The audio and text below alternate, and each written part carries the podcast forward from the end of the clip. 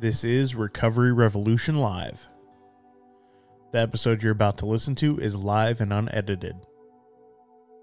If you'd like to join us on the live stream, you can find us on Facebook and YouTube. Facebook.com slash Recovery Revolution 100 or search Recovery Revolution Live on YouTube.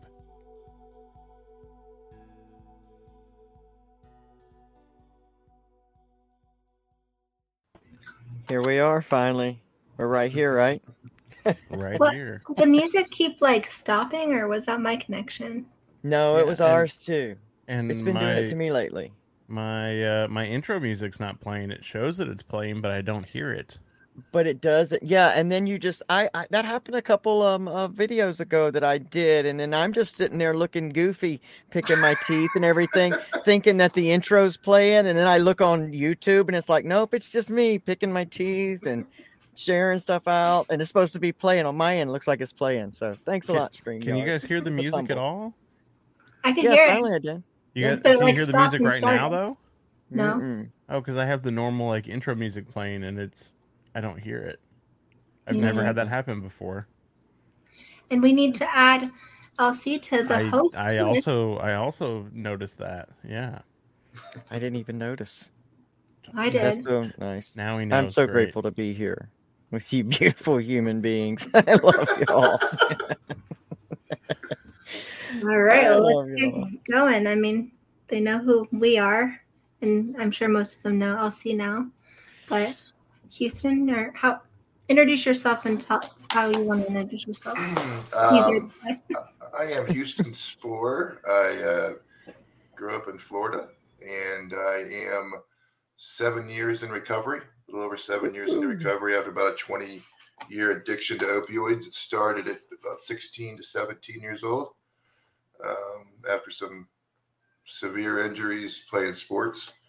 And I am a thick headed individual. Didn't stop playing until my 20s and just kind of got caught up in that whole mess. I heard that. Yeah. Anyway, Oops. I got it to work. yeah. So, but I uh, currently I, you know, when I got into recovery, it was one of the situations of how, how could I give back.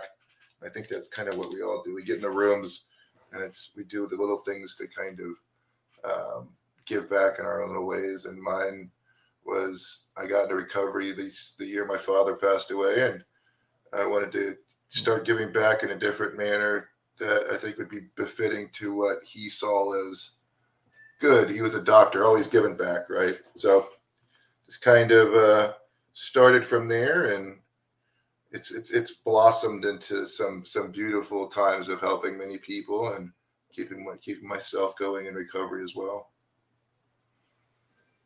That's outstanding. Yeah, Awesome. And you grew up like probably 30 minutes from where I grew up. And we have like mutual family friends, so it's a Mm-hmm. we small do. We do. It's a very small room. So, thank you Wow. all. Yeah, nice to meet you. This is this has been um, it's been a journey. I started the found I start I, like and you my in my my bio. I started a foundation a year ago, and it's been um, it's been interesting. Um, you know, you, you get into these, you get into the nonprofit world, and it, it is a different ballgame. You know, um, you hope everybody does well, but that's not always what you see. Mm. But we've been very successful with our Narcan distribution and our outside in program, um, which has helped about 20 people this year either get into some aspect of recovery or treatment. And then the the hardest part is is with community care, getting individuals put into some semblance of normalcy after they're, you know, trying to trying to start their lives back over. That assimilation back into society is so difficult. Yeah. You Yeah. know? What do you see? And, and I guess this will be a question that we start with, and, and I hope you'll get more into your story in just a few minutes. But but I guess this is a panel question too. You know, what do you see being one of the biggest hurdles um, to to recovery success, or or to just getting that foundation going? Do you see people coming fresh in to suffer with the most? I mean, and that can be a question. I mean, you both you and Ashley work really close in the community. You know, I, I that's I'm interested in that.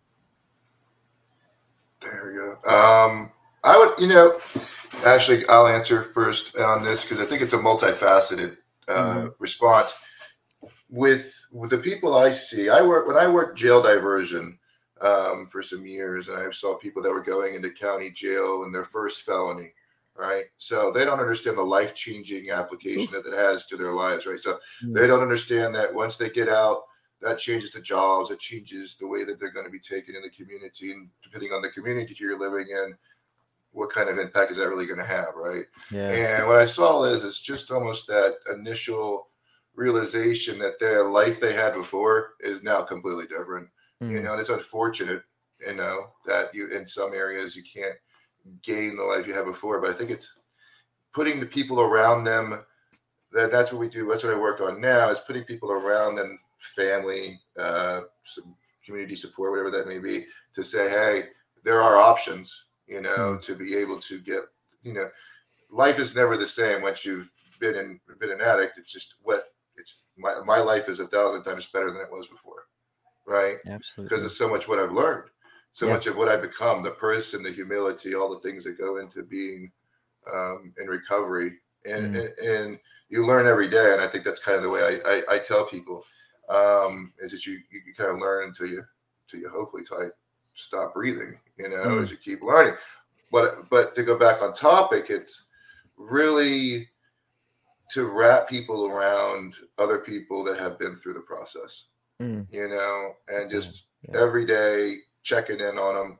And sometimes they're not in the right space to be able to move on. You know, everybody's on that spectrum of recovery. Yeah. And it's pretty fascinating to watch individuals go through that, especially from where I stand because I have a propensity to get fully invested, get my hands dirty, and then it comes back sometimes to bite me, you mm-hmm. know. But it's worked more times to benefit uh, other individuals and really my own recovery. And I, I, have a propensity to still do it. Ashley can, can understand that, you know. So, yeah, amazing. Amazing. I think we're all kind of guilty of that, though. And not really so much. I hate using the word guilty, but I think that we'll all always do that. But I like the attitude that you have that even though this happens and it may continue to still happen, there's more good that's come out of it than than the bad. And we've still you've still planted a seed regardless of, you know, where they go next. So mm-hmm. outstanding. And me and Houston have talked about this. It's like instead of we tend to put ourselves out there too much like to help somebody else sometimes at the detriment of ourselves or mm. our families and mm-hmm. sometimes like yeah it's it's good to help somebody but but that's one of both of us our flaws is that we want to help so bad that we forget that there's other people that need us to be just oh, like mm. normal human beings too and and and not be out saving the world so i think that that's like I think that's one of the things I've had to really like latch onto this year. But you know, 2022 through 2023 people are like, "Oh, you're amazing! You're doing all this stuff," and it's like in my head, I'm like, I missed doing homework with my kids. I missed this. I mm-hmm. missed this. Like I don't feel that amazing because yeah. I'm. So it's like there's there's definitely sacrifices and yeah yeah. Yeah. Well, it's great to hear from that professional side too, because we talk and we focus so much on the recovery process. And it's good that we do that. Like we need to do that for real. But a lot of people that are coming, that are in the recovery community are now going into work in the addiction and mental mm-hmm. health fields. And I think being able to hear from, from two amazing hearts that are genuinely out in the world, you know, doing all that they can to give of themselves in this service and and hearing the other side of that that so okay just like what you just said you know I, i'm people tell me i'm doing so much and i'm this great person and inside i feel like i'm neglecting you know these mm-hmm. people to do this and i think as we see some of ourself in in each person that comes along and i think that once we get this place of success. You know, it's almost like we thought we were the worst of the worst. So it's like if I can get this, I promise you can too. You know, and I'll, and, I- and I'll show you the way. And and and I think it does get overwhelming at times. And I appreciate both of you sharing openly from that professional side because people need to understand that peer support to me is a very tricky situation and a tricky subject. And I think it's valid that we talk about, you know, are people ready at one year? You Mhm. know, just because they feel like they're ready, are they ready? You know, what Mhm. what's to say? And my opinion on that is that it depends on the person. I don't think it's think so amount too. of time. I Mm-mm. think it's it's an education. Like a lot of people will have 20 years and they don't think they need to learn anything else and they don't know other pathways and and being a peer is not a sponsor. yeah, um, yeah, At least a certified peer or doing it in the field is completely different. And like and not to knock sponsors, they have their place and they do great things. Yep. But it's different especially when you know like when 12 step programs were invented they weren't invented to be life coaches. Sponsors Mm. were not they were invented to bring people in because it was secret and it was in basements and you know like back rooms. And it was like to vet if this person could be trustworthy okay we're vouching for them. That's where it started. Mm, so like i think we have to there's so much like value to lived experience but you have to be willing to learn because there's a lot of knowledge that we just don't know just because of our lived experience because our experience is different than somebody Yeah. else mm. I forgot. I forgot my bell, but if you want me to go back to your question earlier, what do I see Yes. the most of? Is um, the thing that breaks my heart is that there's so much prevention that could be doing, and we're getting Mm. prevention wrong. And we're not looking at mental health and assessments. We're not letting people have long enough stays in residential. Um, We're in and out. Like, so I'm telling you the amount of, if we put a fourth of what is needed in prevention, we would save so much money on the back end. yeah, In prevention, I'm not saying DARE, like I'm saying what happens when your substance use gets a little out of control and you you know that you need help but you haven't gone to jail yet you haven't lost your family you haven't done all this stuff like where do you reach out for yeah, yeah, um, yeah. or just we're we're we, we, we're reactionary, um, and that's just it's instead of you know it's a preventative concept that is foreign to us, even with our own healthcare system, right? Mm, yeah. So that preventative concept is foreign to us. Um, Ashley, hundred percent. It's if you could catch people before they've, like you said, they've gotten into that situation where a felony is in them, or what whatever consequences has put people back, right? Um, and that that in itself is just not funded. We we fund the treatment of the end. You know, we fund the end result. We don't fund when you start noticing the behavior changes, right? Or the Yeah. things that are consequential, like oh, you you're, you're missing your job because we're so scared to involve ourselves in those aspects because that preventative side isn't isn't what the measure of, of what addiction looks like in this day and age. It's what That's the true. end result is. That's true. And then I think there's like this this unconscious bias towards this need to hit a rock bottom Mm. that we ha- that we hold this thing subconsciously within us and we think, "Oh no, I'm okay because I'm not hitting rock bottom yet." But what you're talking about is so vitally important when we're talking about changing the conversation and the narrative around, you know, uh, uh, addictions and mental health and recovery and what all of that looks like. We can start earlier than the felony earlier than the arrest earlier than the overdose and and continuing to talk i think of like this and and create a new subconscious you know way of believing is is maybe how we do that my you know different wording just the slightest little changes of things man what a great conversation here great It's conversation being able, to, like you said, Elsie, it's being able to have it, it- It's starting somewhere. It's in having the conversation because for so long it was the fear of having the conversation because of the stigma that would follow Yeah. behind it. And we Mm. aren't talking many years ago. no I, I mean, let's be realistic. I mean, I'm 40, almost 45 years old. It wasn't long ago where this these conversations did not take place. no no You i'd say five six years ago if Right. that Right. if that yeah Right. We live in florida there's still stigma there definitely is.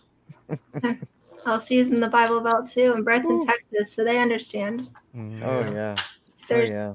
I mean, there's stigma still everywhere, but it's just. I think the big thing that I've been grateful for lately is I think law enforcement has taken a different approach, and I think that their opinion has changed. On it used to be let's throw them in a cell and throw away the key, Yeah. and I don't think that. I mean, I've seen a very big shift in, in that recently, and, and I'm really, really proud of law enforcement for coming around and being open to maybe this Yeah. can be something we we as a community work together on.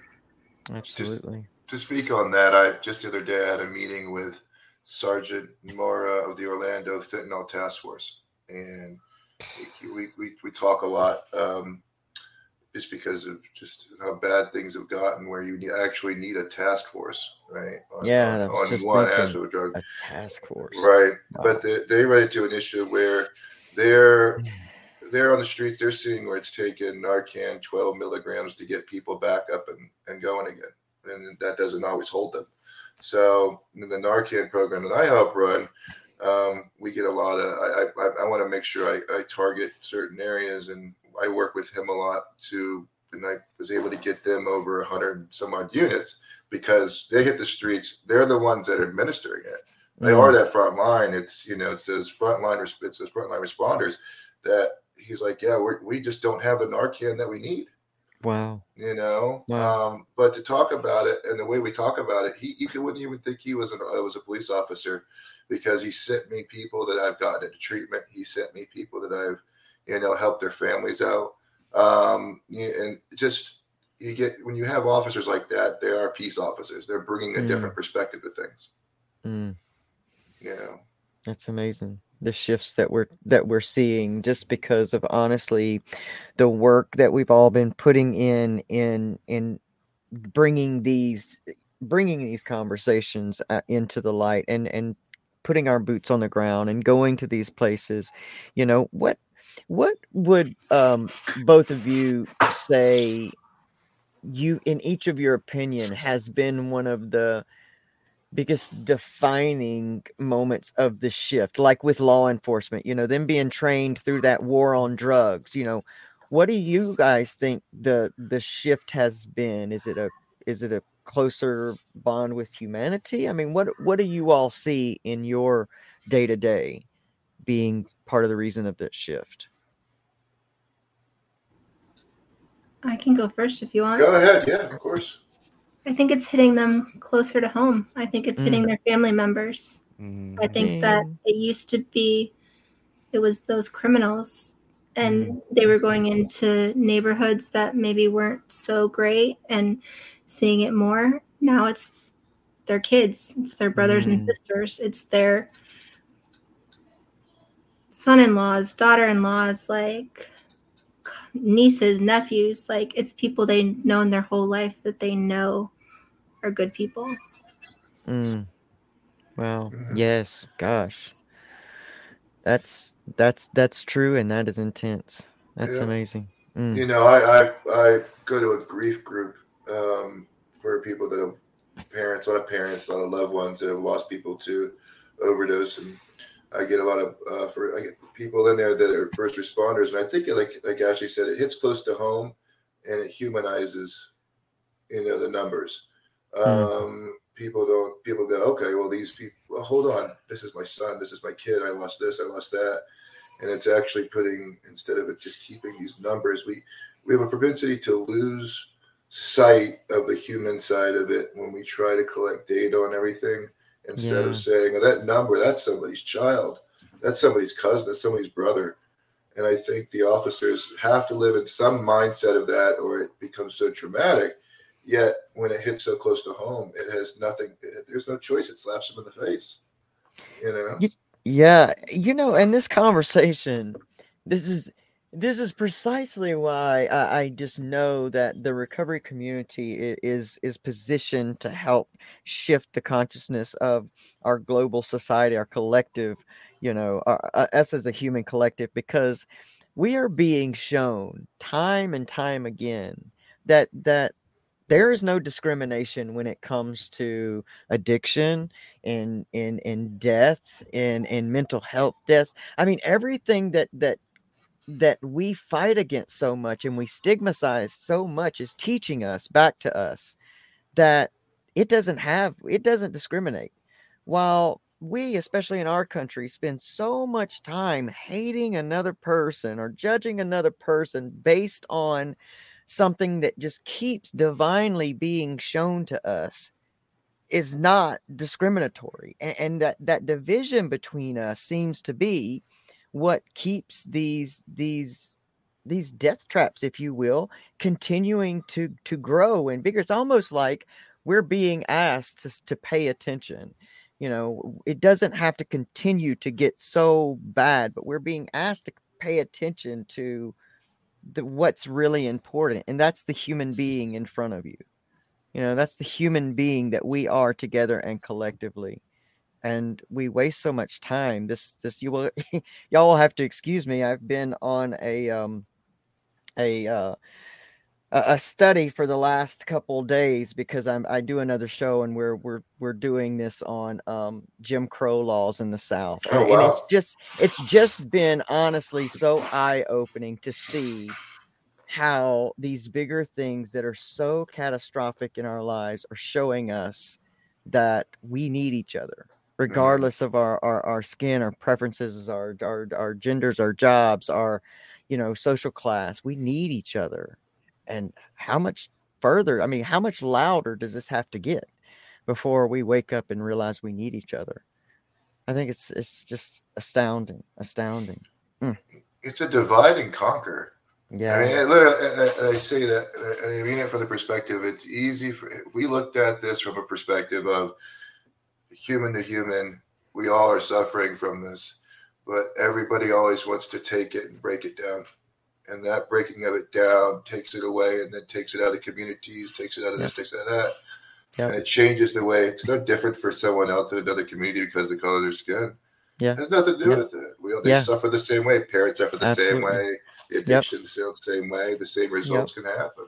Yep. So absolutely absolutely absolutely Well, in reality, the most likely person to die of an overdose is a white male yeah, between the ages of 25 and 40, wow or, or maybe 50. And and I saw Tyler said that only 10% received treatment. And uh, according to the stats in Florida last year, 94% of people that reached the criteria for substance use did not receive treatment. correct. So Wow. less than 10%. Um, wow That And- in itself is, is when you think about it, right? You think of the people that we've seen in the rooms, we see all the places, we see they're in recovery, all the other people out there that are just just not not able to perceive it. It's it's it breaks my heart. It seriously Mm. does. You know, and, and and go ahead. Sorry, Ashley. No, you can go ahead. I was, he was just talking about the economic costs of.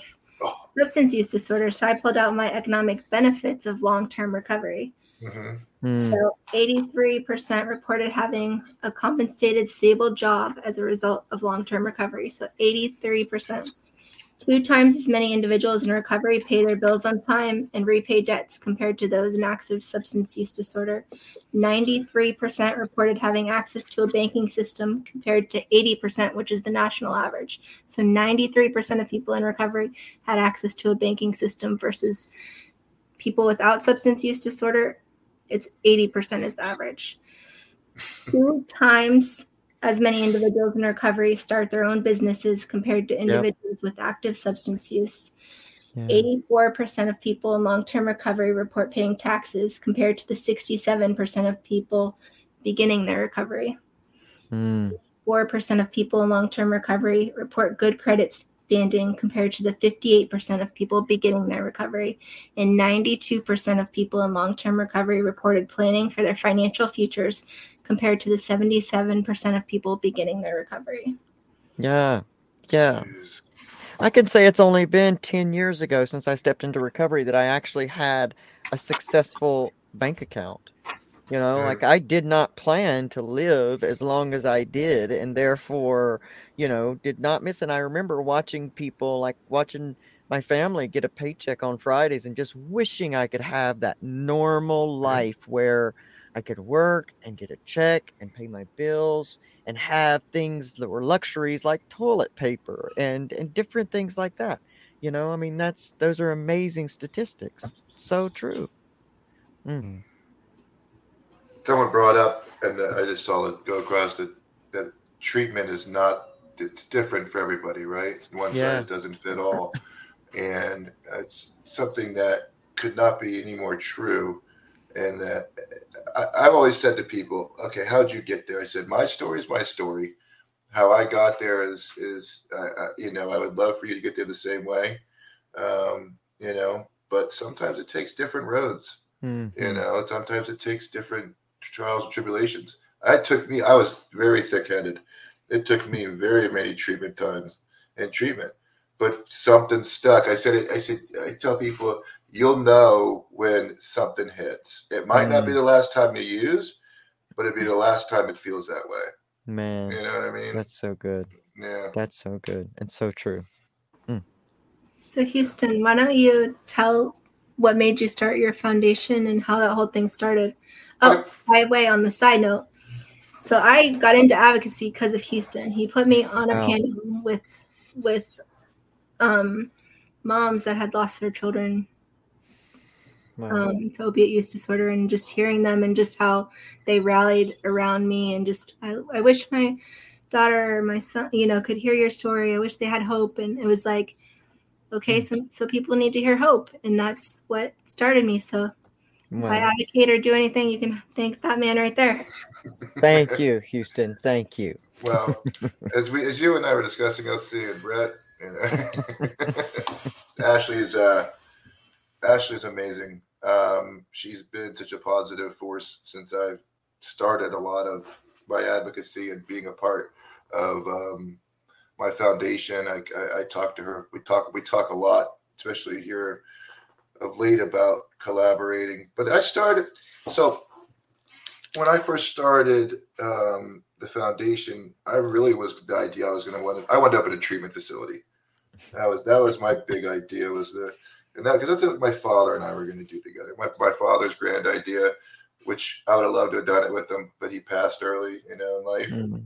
I know he's looking down and happy with what I'm doing. But it was, you know, I said, I think I said at the beginning of the podcast, it's what can I do to bring the most impact to the most people in a positive manner over the longest period of time. Um, and that's when I started the foundation. I brought in um, uh, someone that Ashley and I now work. Ashley knows Peter from Solutionize, and we brought in these concepts of community care and what does that look like and where do we have most of our issues and considering that 95% of all the care that takes place in recovery takes place in the community right we you know you can go into a doctor's office and he can write you a script but if you don't take the medication and you have family following you if you don't have family following you what you're you know guiding you through that path people wrapped around you all the good parts of that um, and holding you accountable Yeah, I didn't, I didn't get into recovery until I was held accountable. Amen. My actions had to be said, no, you you, you have some shitty actions, Yeah. right? What you're doing are hurting a lot of people. And then it's being able to come to terms with those actions. And Mm. so it's being very true to the individuals that I help in recovery. I, I, I have a, a lot of people that don't like my approach. Um, but at the same time, it's a life or death situation. Mm. Um, and when you're trying to do it, when I'm trying to help people that are in the community actively using or trying to stop using and in and out of relapse from one this, you know, from one drug, and they've got kids involved. Um, like I have currently, I'm working with three moms, um, and one of the mothers had a baby in jail, you know, and so you think about the severity of what's going on in the situation. So the foundation came about of, a, in my opinion, necessity, um, and it and it evolved over time into um, what it does today. It, it it helps people that are a looking to get help and that want help, and it follows them through life. Uh, like I like this past year, um, I've had two people. I got one person um, hit a year of recovery already, um, and then other people are on that spectrum somewhere. Um, and it's all because you know what? I gave him a hand in the sense of, all right, let's walk this together. You got problems, let's talk about it. Let me find the people that can help you talk about it more. Let's get you in the rooms. Let's get you wrapped around services. Let's get you a job. Let's get you a career. You know, mm. let's put some of that pride back with, you know, you want to feel what pride is, you know, you want to feel that that reason you get up in the morning. That's what we start instilling back of individuals with the foundation. And it really shows in the way that they attack their work. Those those statistics come from exactly what we're working on. You know, it's real mm. life situations. It's getting them bank accounts. It's working all that stuff. You know, mm. It's working everything. And it's not looking at one thing greater than another. It's looking at the totality of the individual to be able to say, all right, now you're taking the proper steps to long term recovery. Yeah. Right? Yeah. Mm. Wow. It's that purpose. Like purpose. Think, yep. I don't know if like if your stories are, you know, but I just the more I hear people's stories, it was like somebody believed in me when I didn't believe in myself, and they believed in me until I believed in myself. No matter what the situation was, I hear it over and over. It's that, you know, like the foundation for recovery is hope, according, you know, SAMHSA, and mm-hmm. then community, purpose, health, home, right? Those are the four. use. So like if, if like purpose is huge and yeah. Yeah. Purpose will pull you through on days when when the pain just wants to take you over. Purpose gives you that why to keep mm. moving through to fight for that. Mm-hmm. and I'm gonna do it for me. I'm that's what I'm saying. Yeah. I'm gonna do it. I'm not gonna let the person down that believes in me, that thinks I'm great. Like I'm gonna you know, I might not be ready to do it for myself, but you know, you, that's a powerful thing. Like, yeah. Go ahead. Sorry, Houston. No, no, I'm sorry. Uh, one thing that I still, it, it's, I look at recovery this way. It's still being able to do the things that got me here in the first place and not even blink an eye to be able to do it. And I'll give an example. And uh, this is what, this is what works for me. So when I go to the, I, I, one of my things was I had to take drug tests all the time, right? Just accountability aspect of everything going on. I look at it as I'm building recovery, you know, capital recovery in that regard, right? Mm-hmm. I still to this day take urine tests, and it's for nobody else but me. No one else mm-hmm. cares anymore. It's seven years down the line. They know how good I'm doing, but it's just to build that. It's if anybody ever has a question, I don't mind showing that because I know that I had so many years of doing the wrong way that I've got a lot of years to, to showing that do it the right way to go. Right? Mm, it's not that you just get out of it and everything's oh yeah. great, we moved on. It yeah. doesn't work that way, right? Yeah, yeah. You know, and I think that's where I get. Uh, that's where I tell people. I said, "You're a year out. That's amazing. I'm so proud of you.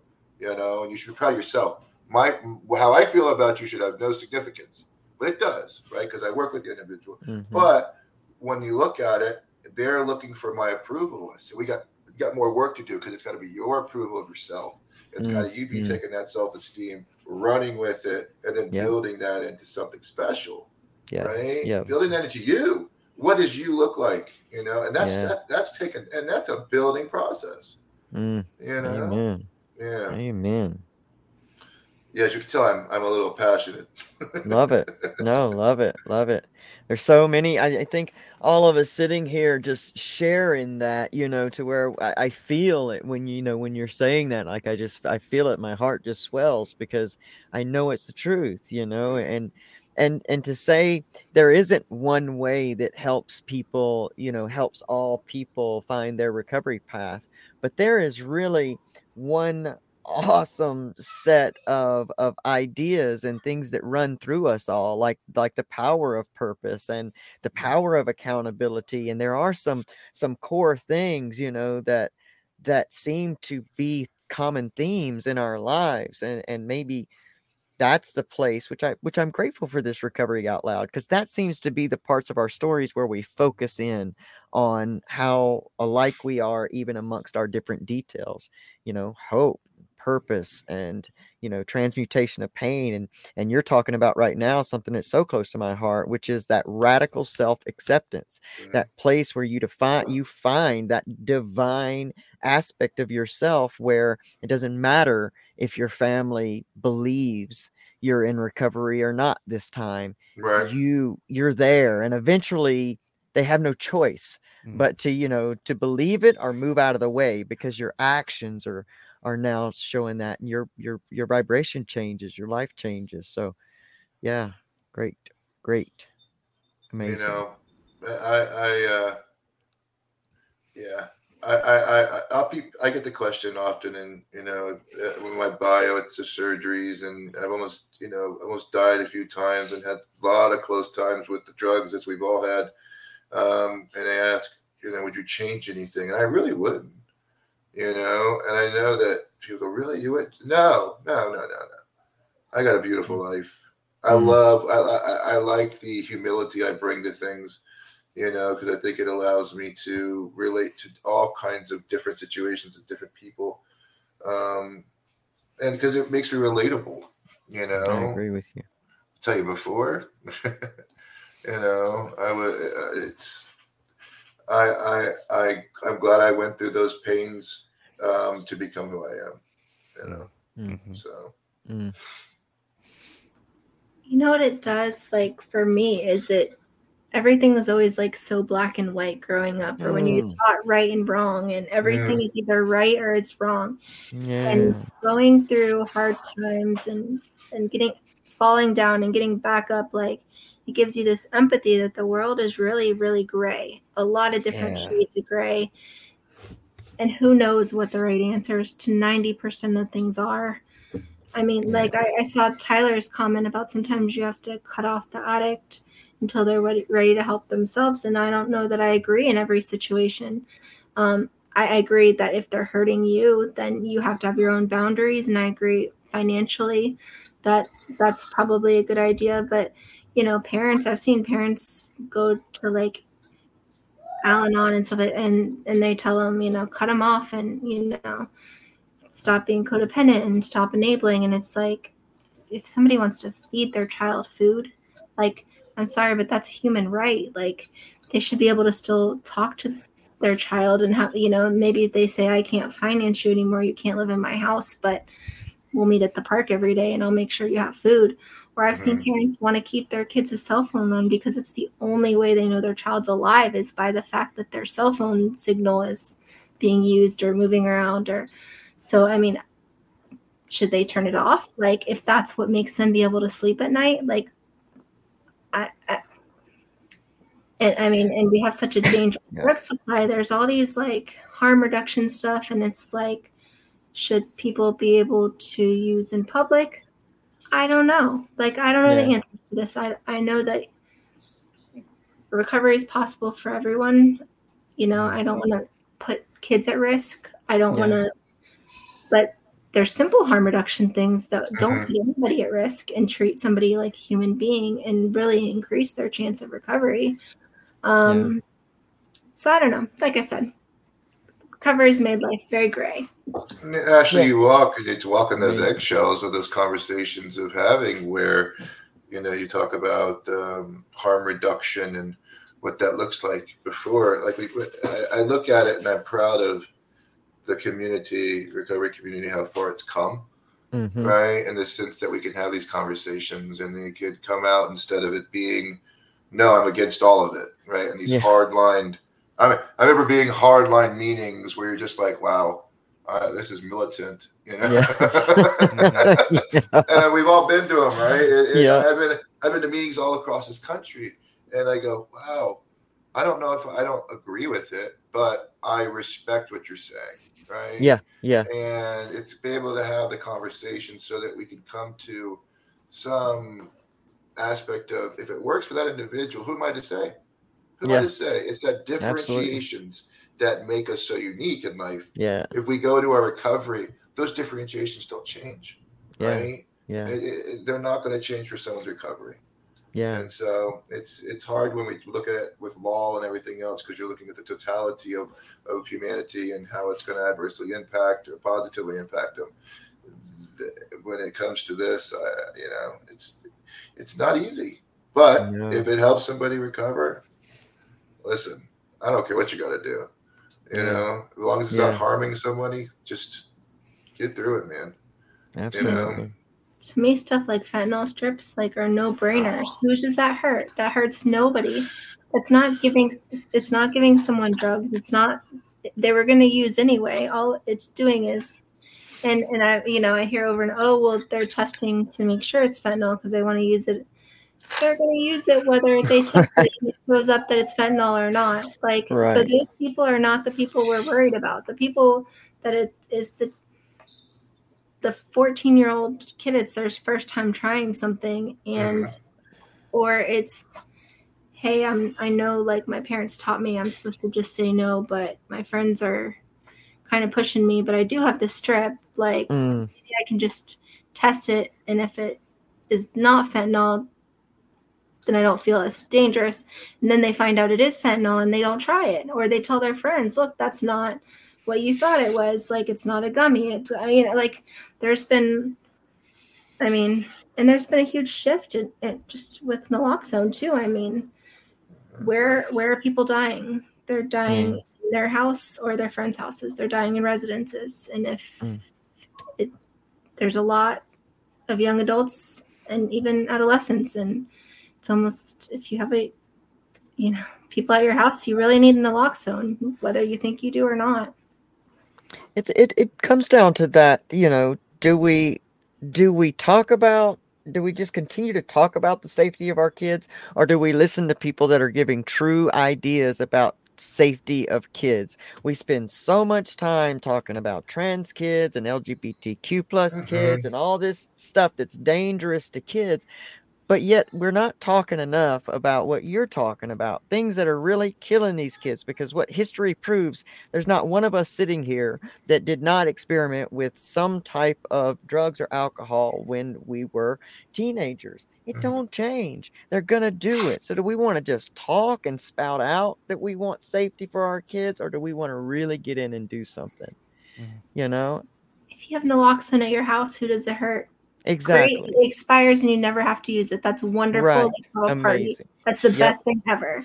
Absolutely. You have to use it. It's there. Like I don't understand.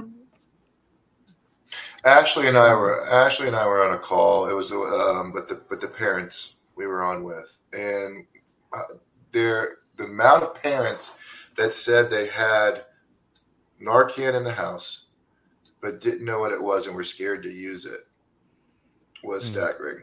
And I hear Mm. it so often, and they go, "We just didn't know what it was. We didn't want to hurt them more." And I'm going, "That's that education that's Mm, that lack of education. That's that fear of, well, my family doesn't need it, so why do I need it in my house? Or right. you know, it, it's I, I I still hear that. I still hear that with family members that have lost people. Well, that's my that's my wife's kid or whatever, or, or my my aunt's kids. That's not mine. Or they, they differentiate it because they don't they don't want to have that tough conversation. Yeah. You know. Yeah. Yeah, and and we're all parents as well, and so there's this Yeah. there's this uh you know this subconscious thing like well we don't need it in this house you know this this blind eye i've raised my kids better than that well Mhm. it's not a better it's not a moral that's what lends itself to that moral shame that failing it has nothing to do with that you know i mean it could be you know a, a one-time experiment and and child's gone that's it's not a moral failing to to push the boundaries of human existence that's that's what we're made to do as humans and you know Mhm. I, I, that's just just some of the information here tonight has just been staggering to me the fact that even what you just said that it's in the house and someone was afraid to to to not to hurt them more i mean that's You're blue. Like The you kid's said, blue. Education. Though. yeah Like Yeah. Right. education though. I, I keep a fire extinguisher in my house. Does that mean that I think my house is gonna burn down or I plan on my house burning down? right No. we don't live if like something that happens, yeah I have Yeah. a way to put the fire out. Yeah. It's it's preventative. yes Exactly. yes Exactly. great analogy to bring the it back bell. around. I don't ding, the bell for myself. Brett.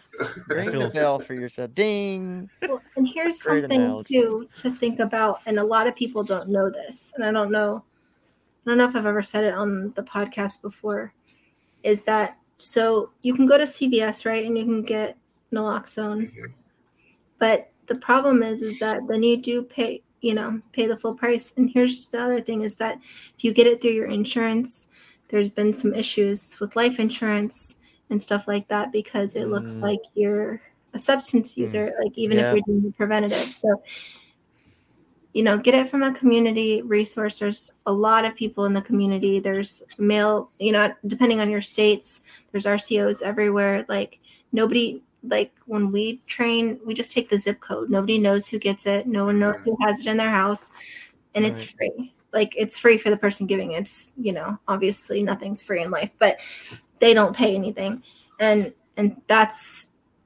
something you know like a lot of people don't know and i would hate for someone to go and get it preventative and then have a problem later oh we see you got naloxone on your insurance and we don't want to cover you for health insurance because you're high risk or sorry life insurance because you're high risk That's So- a great point. Mm, it is a great Great point. Yeah, Yeah, that's a great point. Because you're right. And I just heard a commercial going to work this morning about, and and maybe this will in an inadvertently way help us in this because I heard a pharmaceutical company advertising if you want to quit drinking, if you're just sober curious or you think you have a problem, they're now prescribing naloxone for that. So, you know, it Hmm. seems to be, even though there's so much, so many people dying of, you know, alcohol has been a huge problem and, Mhm. and source of, of a lot of things that maybe it almost becomes more accepted. Yeah, I had the same look on my face this morning too. I was thinking, how does that help you with that? But it was a commercial and I thought, Okay. Well, now we're finding new things to do with naloxone that's a little less stigmatized because, you know, everybody drinks, according to, you know, the media. Everybody drinks. And so instead of them using wording like if you are addicted to alcohol or Mhm. your life's unmanageable, it was if you're sober curious and you just want a little help or you just want to not drink for your health, naloxone. And I was, oh, okay. Well, you know, maybe this is a win for us in some kind of way. You know, whatever helps take the stigma away. But I don't know how it campaign works. on that one, Yeah, right. right? Right. I mean, alcohol is one that's deaths have. I think it's what a fifty percent increase. Like it's, I mean, way bigger than than opiates. Like, but Mhm. opiates are what's in the news. But I Yeah. think like ninety thousand people. Die from complications, Alcohol. right? Yeah.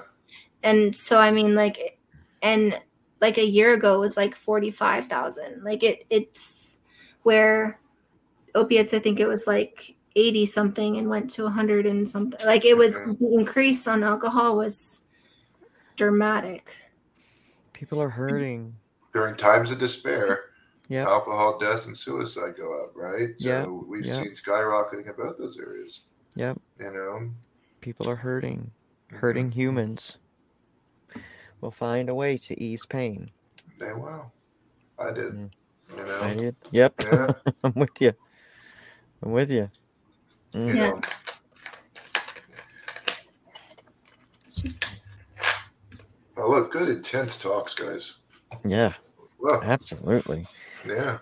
There's a lot of great information going through here. Like I'm just just really full in my spirit. That's so much. I've learned so much just sitting here tonight. I think, you know, Ashley, you brought up something that I've thought about in my entire life and through my entire recovery, and no one else has ever voiced it. But it's that whole black and white. You know how how life operated in black or white. It was all reaction, trigger react, trigger react, and, and to really realize that that that life is gray you know i mean the brain is is is gray matter it's gray and there's so much gray in the world and uh i appreciate you speaking about that that that that that resonated with me deeply thank you so our much brains are amazing. Like they can be wired. They can do so much. Mhm. It's it's like it's mind boggling to me that Mm, we are letting this happen like Yeah. because it is preventable it is treatable it is like it doesn't have to look like this Mm. Mm. Mhm. So much. I mean if we can rewire someone's brain after a tbi and they don't remember anything Mm. that Right. like Wow. i mean emdr does some amazing things like i mean the root- most of this stuff is trauma Oh yeah. there and there's so many like treatments that work Absolutely. EMDR. E- EM, I, I did EMDR quite a I'm doing- while. Yeah. It's wonderful. It It, it, is. cha- it changed my life. Yeah, I'm It doing it now. Yeah, I'm doing it now with all my other healing, and I was j- I've just even in all the healing modalities and things that I've done over these past Mhm. working on ten years. EMDR is amazing. Mhm. You know, if if someone out there hasn't tried it, uh, you know, or, or is on the fence about it or wants to know more, look into it because it just truly is amazing, amazing. Yeah. Yeah, it's It, absolutely amazing. it, it changed my ability to fu- function again in a lot of ways. Mm. It really did with all the trauma, you know. Mm, Because I remember, I remember where I, with all the surgeries I had and near-death experiences, I, I hit a breaking point where mentally everything switched. I then I remember, I actually remember the point where I started using the substances for the different purposes. Right? I was like, oh, that oxycontin looks good because I need to go outside. Mm. Right? It wasn't because I was hurting anymore. It was always Yeah. something different. I remember that. So mm, you know, and Wow. to be able to have something that can truly change the way that you operate with trauma, Mm. with all those, with the, it's it was amazing. I, and yeah, I remember I remember that sleeping for a very long time after my first couple um, sessions. It's just it's such a change. It was changing, you know. Oh, yeah. It's amazing. Uh, amazing. Amazing. Well, there's been so much good stuff tonight. One of the things I, I do want to point out is that one of the, the cool things I think about Houston's program is um, when we went to the magic game, he told me how he wanted people to like be able to experience things they hadn't experienced in their lives and had fun. And so like he does different things with them that are like different that they've never done before. I think you said you took a couple people to the, ma- to magic games, right? Wow. So as a Wow. player, like, can you imagine you're like new in recovery and someone takes you to a magic game because they want you to experience something fun? Like, Wow. Uh, there was a there was there was uh, kids I work with, and um, I like I like RC cars, so um, I bring kids around to work on RC cars. You know what That's I mean? awesome. And it's just awesome. why not? Listen, it helped me. I had to find something to channel my energy into, like we all do. We're on a Yeah. podcast. Yeah. Yeah. yeah. so I found it, and it was it tapped into another side of my brain with the engineering side and the, and the way to put things together and the way things work that I had never known or even thought of. And my my four year old son and I now bond over those aspects of it. You know, for me it was sports all the time, sports, sports, sports, sports, sports. If it didn't involve that, then I most likely wasn't going to be involved in it. And now it's it's nice to be at 45 realizing that growth is still possible and you still appreciate things like you almost in wonderment like you're a kid again Yeah. right Yeah. it's it's it's a cool feeling man and, and i like to be able to watch people go through those times you know so That's so that's so awesome because that that's there's no more there's no more just human than that. Just just being happy to see someone else experience their own happiness. Man, yeah, it's, that's pretty, that's awesome. That's outstanding. it's a it's been a good it's been it, this year has been uh, life changing for me because i i truly know where i will be what i'll be doing for the rest of my years you know just because i think just think it's so important uh, i to help others regardless. Mm, doesn't make a difference. It, it, it has to happen I see humanity is is this this this beautiful process. You know, we all can work together, and I see us if we can work together better, then the talks of preventative nature of addiction is there. You know, we can start working on that. But it's being Mm. able to have these conversations, being able to take people out, do different things, see the different sides of it. That maybe what I'm doing is not the right thing. Maybe you know, having to drink through a basketball game is not something I have to do. Because that's Mm. mostly what it is. It was taking people out that had never gone to something that they weren't under the influence. Mm, It's appreciating that again. Right. yeah, So and it's that's always yeah, it's been it's it's been interesting. Self reflection and all the beautiful aspects of that. that's outstanding. Outstanding. Man, recovery rocks. It does. Love it. I just love it. So, what was it like being the son of a doctor and then having to go through treatment Mm. and coming out the other side? Was there like a different stigma to that? I think in the beginning, my father, uh, in the beginning, it was wrapped around my surgeries. So it was, I think it's like any physician, and then you with your kids, they they they enmesh themselves. At least my father, I'll, I'll say it this way: my father enmeshed himself in that, and that became his overriding force to try to fix that. Right? I became a patient of my father's, which they tell you never should happen. Um, and it was easy, I think, in the beginning to talk off the medications because he's he's, he's taking care of his pain, you know. Um, and then when I started going to treatment, it was I was getting treatment for the pain. Then after a while, I think it just became, yeah, it's tough. He did not like talking about it in the community. It was not something that we talked about. Um, my my my, you know my mom uh, was different. You know, it's bring things to the surface and let's let's look at them. Um, but my parents divorced when I was young, so um, that in itself has its own trials and tribulations. Mm. Um, and then you add in starting addiction at a young age. Yeah, yeah. You, you, my father being a doctor definitely played a, a different role in how things were perceived in the community. You know, um, made it difficult sometimes to. I think it, and and, and not for any fault of our own. We do it. We know. Um, and I, in fact, last night, just it's, it's funny we were even having this conversation, but I, I haven't been to my father's grave since he died in 2015. Hmm. And I took my son there last night for the first time. Um, don't know why. All of a sudden, I just we were in DeLand, and I'm like, you know what? I just saw my brother Tyler, and I'm like, I'm gonna go see my father's grave. Um, and it, it it was something that I needed to do for myself. But the point being is, is that um, it made it difficult to get into recovery or just even start the process because I didn't think I had a problem. Right? I just it was it was blinding that issue. My family saw it. My brothers would say it. My mom would say it. But you know, it was easy to sit there and listen. Like, listen, this guy's a doctor. He says I don't have a problem. You know.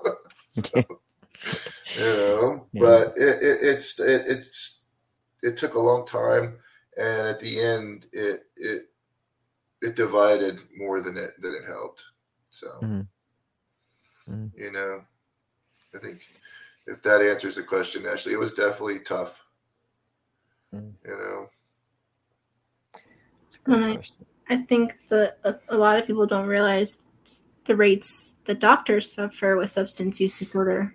Mhm. Um, so I put it in the private chat, the link, um, Mhm. but, but I couldn't find the the thing to do it in the comments for the post. But it's like, I mean, I was reading the report the other day, and it's depending on the type of doctor, which type of substances they prefer. Like psychiatrists have a certain type, and like they're you know anesthesiologists have a certain type that they tend to use more. Um, it seemed like, um, according to the report, surgeons and pediatricians tended to have lower rates of substance use disorder than Hmm. other.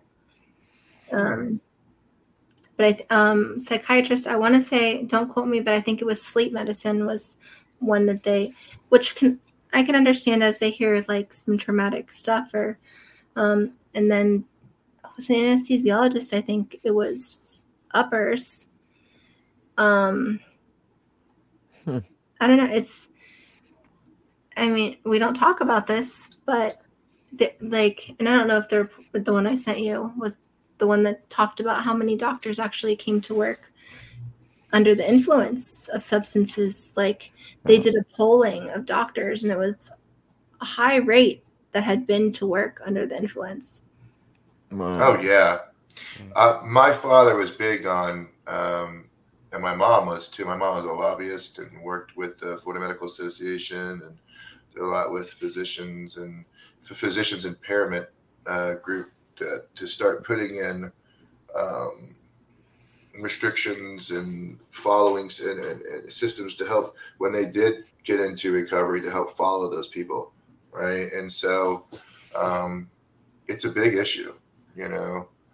And I actually, I, I when I was in treatment the last time, I had a friend of mine just uh, was in medical treatment, and the doctor that did his, he had he had pancreatic cancer, and he was up in Shands getting surgery, and the doctor that did his surgery came into the same facility we were in uh, for alcohol abuse or Oh wow. alcohol alcoholism so and he Wow. stated he said it you know that he had been you know 50% of the time under the influence of alcohol wow. so Mm. that's just that that freaked me out i'm thinking wow and i've had a lot of surgeries Mhm. you know um Right. but it is not uncommon well why do we think it would be why do we Yeah. think a profession would be immune Right. know, Right.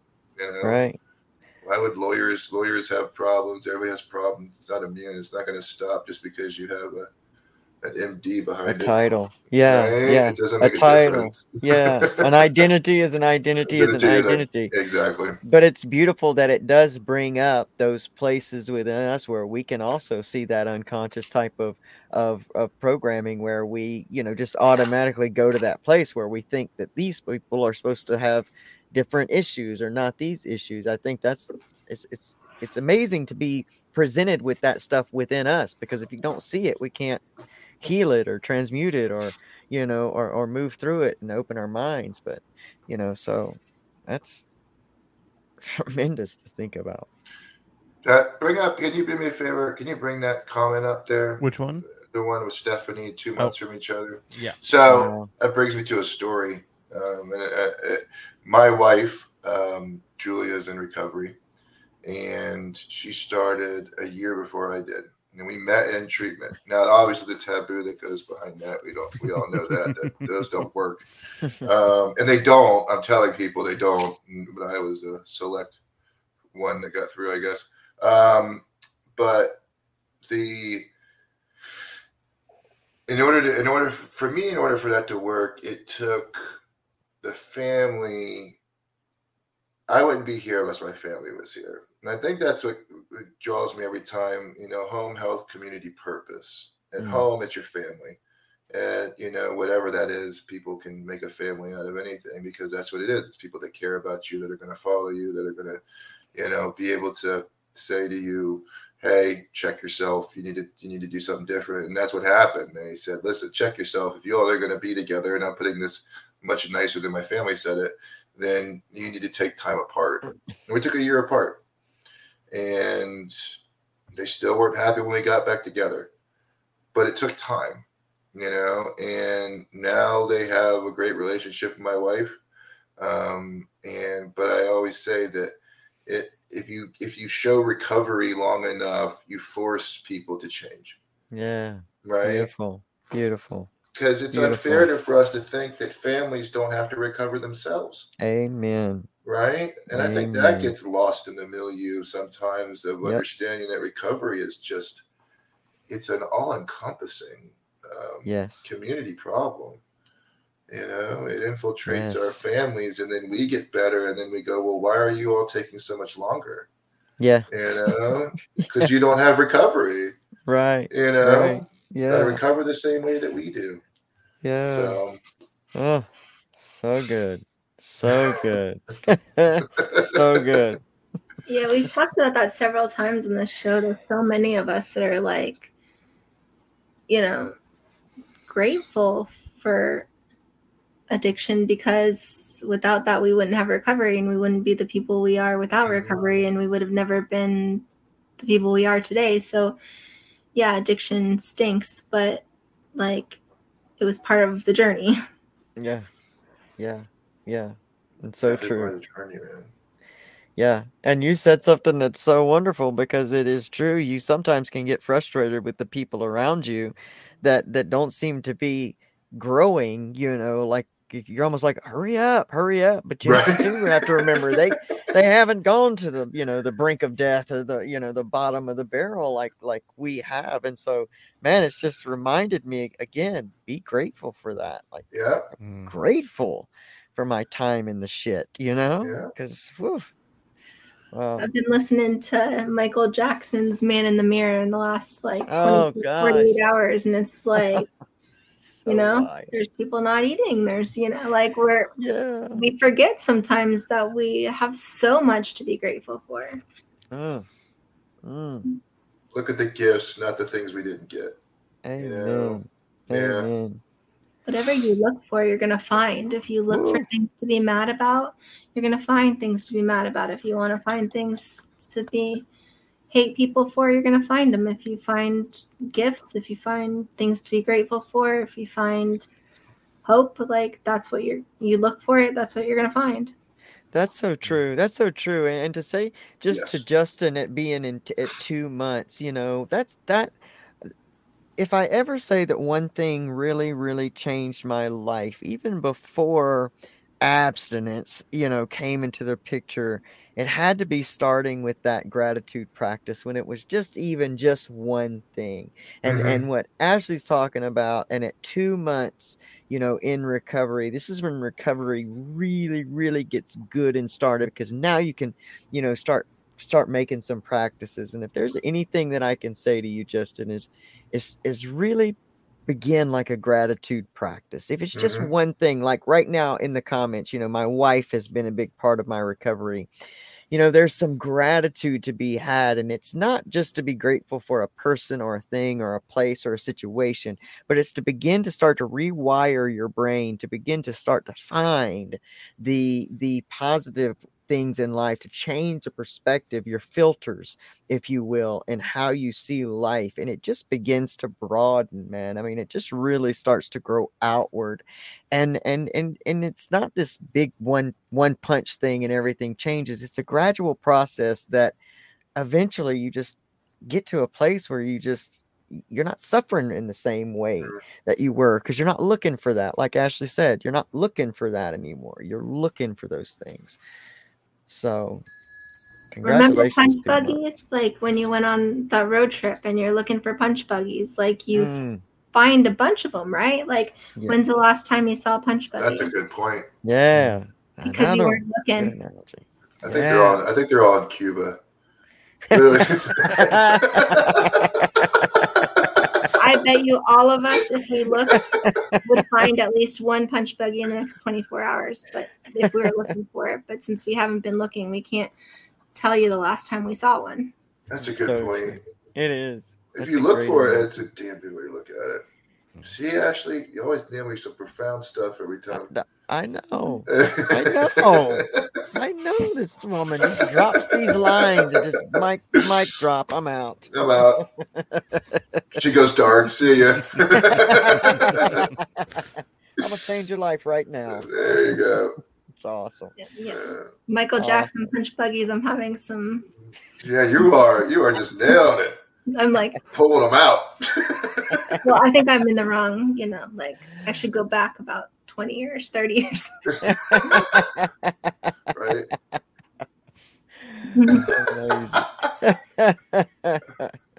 Oh, they're watching together. That's cute. I like it. good for y'all. Good That's for y'all. special. and good for her to be there and to you know like like stay able to to be in this this relationship with this human being because it's not easy on either side you know for the person that's there for the people that are standing by you everybody's got to be healthy everybody's got to take care of themselves you know and and get healthy each each other you know get get healthy as individuals and and, and then you know you're better as a couple. Mm, isn't That's that true. Yeah, i love so true. Pamela i love that I love pamela too. gosh she's amazing So before we She's go, Houston, do you want to tell everybody where they can find out about the Houston Forest? Oh, please. Please do. Yes. Yeah, please do It's the uh, please go to htsporefoundation.org. Um, it uh, can tell you how to get a hold of me. If anybody needs Narcan, anybody needs anything like that, please, guys, reach out. If anybody is in my area needs to reach out to the foundation for just anything, uh, community care needs to try to find services. Um, I one of the things that I love to that I, I, I do is for a living is I do community outreach and I connect people with services all over the uh, state and now country. So Mm. We are uh, my database is getting ever bigger and bigger. Um, so I, you know, I work for a good organization that promotes being able to help people regardless of whether we get them into a treatment facility of ours. It's getting them treatment you know and i think it's and whatever fits that person and i think that's a special portion of it you know um and uh but the foundation is is going to be around for a long time because i plan on being around doing it for a long time so I hope so. but i i appreciate you all having me on this has been uh wonderful i love talking about this it's so important so thank you Outstanding. Yeah, and remind us, and and for those that are coming in maybe late, remind us where you are and and Sure. what areas you service, and. and I'm in. I'm actually I'm in Florida, Central Florida area. Um, I work a lot in the Central Florida area, working to expand that throughout the state. You know, I'm always looking to expand those areas. I grew up in DeLand, Florida, over by Daytona Beach. Ashley, you know, Ashley and I grew up in the same area. um, and uh, and but I uh, I do a lot of work. You know, pretty much from co- this lately. It's been coast to east, east to west of Florida um, and then a lot down south. But it's it's forever growing. But I mostly in Central Florida area. Outstanding. So I know. Thank And please reach out. I'm I'm always here here to help. So that I want other people to understand, and I have people that can help others too. So. It's outstanding. and we're building we're building volunteer base um, and that's my that's the goal at this point with the new year is to build that volunteer base up so we can really start helping people all over and not having to spread me so thin right? Mm, you know Mm. but my wife appreciates that too.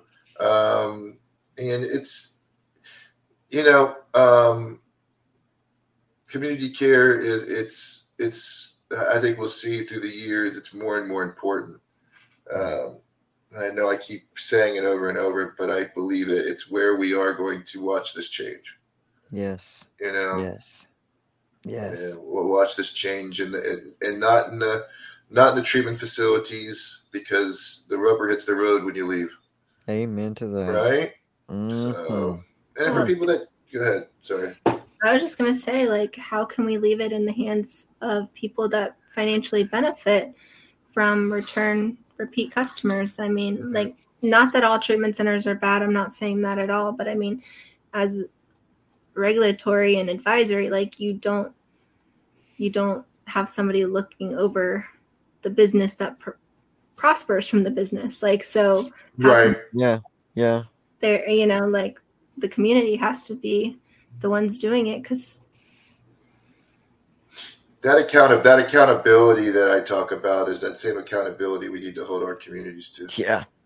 Absolutely. We got to change the business model. Like Yep. like the whole thing needs to change and that that's that's evident throughout our entire many of our policies and and, and the way that, that that our country is right now like we have to shift this back to what's truly important and that comes back to to human human connection mm-hmm. you know hurting and healing people you know that that's what makes up this whole system. You know, it is our life force, our energy, and every person that's breathing breath is a part of that. And, you know, wherever you are in, in this entire struggle right now, if you're breathing in and out, like there's a chance for you, you know, there is a chance no matter what for you to live a life that you truly love. Wonderfully mm. said. Mm. Amazing. And there's different Amazing ways to do it. I mean, like anxiety, there's anxiety medicine, but there's mindfulness, there's yoga, there's like a million different ways. Just link in to your Hmm. community and see what's there. Doesn't have to be medication. Amen. Mm. I like that. Link in. That's awesome. I've got a whole page of notes from you all here tonight. Yeah. on it. Yeah. this has been very productive. My quote is going to be communities that do yoga together, recover together.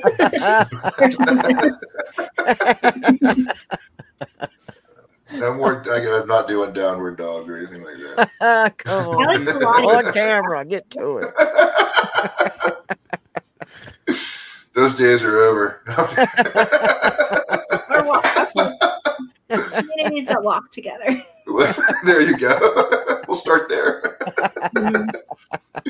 Sounds good. Thank you for representing the magic tonight too, and the shirt. I appreciate that. That was quite nice of you. And the 90s. Thanks for And the nineties, and represent the nineties. I'm all about the 90s today. Yeah. Me too. Punch bugs. Jackson. When the ma- magic were good. When the match. Remember, that's how our conversation started. Before. I know. I know. great. That's what you said. He said, I haven't been to a game since they were good. I'm like, that's been that's been a minute. Yeah, and then they won. They were on a losing streak, and they were very. And then they won like the next. We talked about it like five out of six, and now Yeah, they're they got a taste of what it like feels to win. I know. Houston was telling me all about all the players and which ones were cool and why. And That's See, yeah, because basketball was his game. Basketball was was, your ball. game. that was my your game. Yeah. well, I understand it because I watched it back in the day, and I love sports, so it's not like I'm, you know, It wasn't clueless. foreign to you. But it, yeah, I just, I wasn't, I hadn't followed the Magic in very, very long time, or any other NBA teams. Hey, and let's let's remind Justin that he that Justin, you're already clean, man. You're you're already clean. Like, you know, there is nothing there that implies that there's something dirty about you. And I know that that's that's always been the language and it's hard to like move away from it, but you are clean and regardless of, you know, uh, of how things move forward and move on like like, you know, recovery is not a perfect path, you know. Recovery is about getting back up and just growing into that next moment and that next moment and that next moment. So don't ever think you're anything but clean, there you go. you know. Mm. So And I took depression medicine for the first beginning of my recovery, and I felt so guilty about it. I was told not to talk about it, like, mhm. and you Me know, and it MHB wasn't, too, it wasn't a controlled substance. It, Wellbutrin, it was like, you know, you know, just. But yeah, it was like that for MAT, you know. That's why that, Oh, that's why I came out and really started talking about MAT and trying to to mentor people and how to, you know, change their relationship with the medicine and let it be, you know, like it, may have it be different than the stigma has created. And you know, I, I was told to be quiet, don't say anything about that. You're not really in recovery. You're not really Mhm, this. I'm mhm. like, my life, my life proves to me every day that Oh. that I'm in recovery. You know what I mean? Like it don't have anything to do with what's on the backside. Like like my life presents to me that I'm in recovery.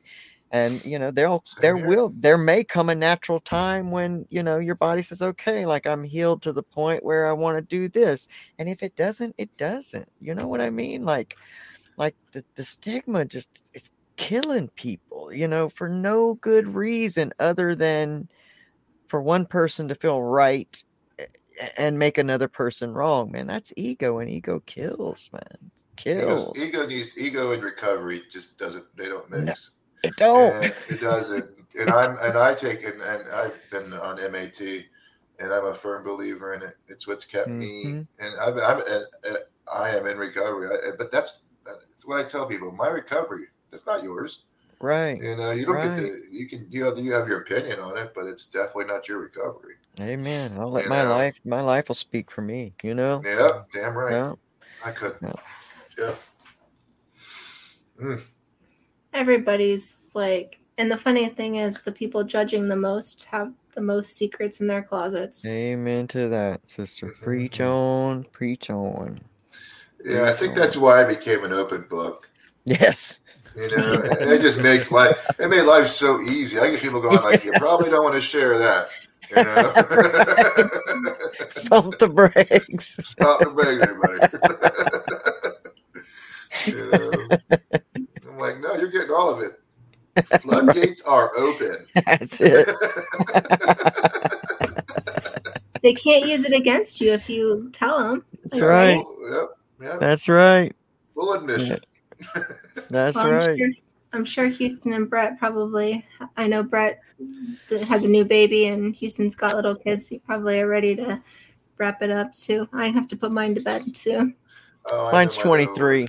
I'm the. fr- I feel so free here. I yeah. feel so free here. If you're putting your 23 year old to bed, we could need to have a longer podcast. I know, right? He's. Like, I'm putting him out of the house. With this out, out.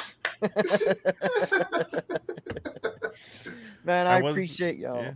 Yeah, so and I was gonna give Jason a shout out. He's not here tonight, but he is at the recovery night for the Minnesota Wild. Woo. Oh, that's Um, wonderful. And I wore my Minnesota North Stars hat, even though I'm not What? from Minnesota. Go, so- Jason. Yeah, Jason. we got to get that Jason. put together for the magic. That's such good. That's so important. But good stuff, guys. Wonderful. Absolutely. Mm, Absolutely. Well, are you guys ready to, to close out? Let's, see Yeah. if, let's see if my music works this time, Make it work.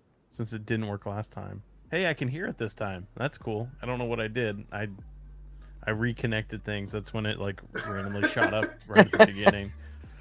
I fix things too. Turn it off and turn it back on. Right, Yeah. right. That's Hit it with a number one hammer. IT suggestion. Unplug it from the back. Well, mine's my mine's Bluetooth, so I I repaired it. So, um, but we are on YouTube. If you guys are watching us over here on the YouTube channel, please be sure to subscribe, like, turn on the little notification bell so you know when we go live. Uh, which for anybody that's new here tonight, that's every Thursday night at seven Central, eight Eastern. Um, Jason, who's not here tonight, he does his own show with uh, Mr. Charlie called the Way Out Podcast. I do my own podcast. I'm currently taking a little bit of a break because, like Ashley mentioned, my wife and I just had another baby. But starting next week, uh, I got some more episodes coming out starting next week. So every Wednesday, I drop an episode, and it has been coined as Morsels of Recovery because I Love it. typically keep my episodes at about 30 minutes or so, give or take, kind of smaller bites. So check that out. LC, you also have your own show. Recovery Soul Food. So That's be sure to check that out. And we also released the audio version of this live stream. So if you're if you're getting on there and downloading these other podcasts, you can also find this as a podcast form as well. So be sure to check that out. We thank you guys for tuning in tonight. Thank you again, Houston, for coming on tonight, sharing with us. It was a pleasure, guys. We will Thank see you y'all. all. Wonderful. Yeah, we will see you guys next Thursday. Uh, Pamela, who's been in the comments on the YouTube side of things, she is going to be our guest next week. Miss Pamela Topgin. I think I said her last name correctly. You did. You I'm just did. going off of how I've heard Elsie say it. Yay. So I was hoping I got it right. You got it, Bubba. uh, so Pamela is going to be here next Thursday night with us. It's going to be a great one. So be Yep. sure to be here. Uh, we will see you guys then. Remember, progress, not perfection. Amen.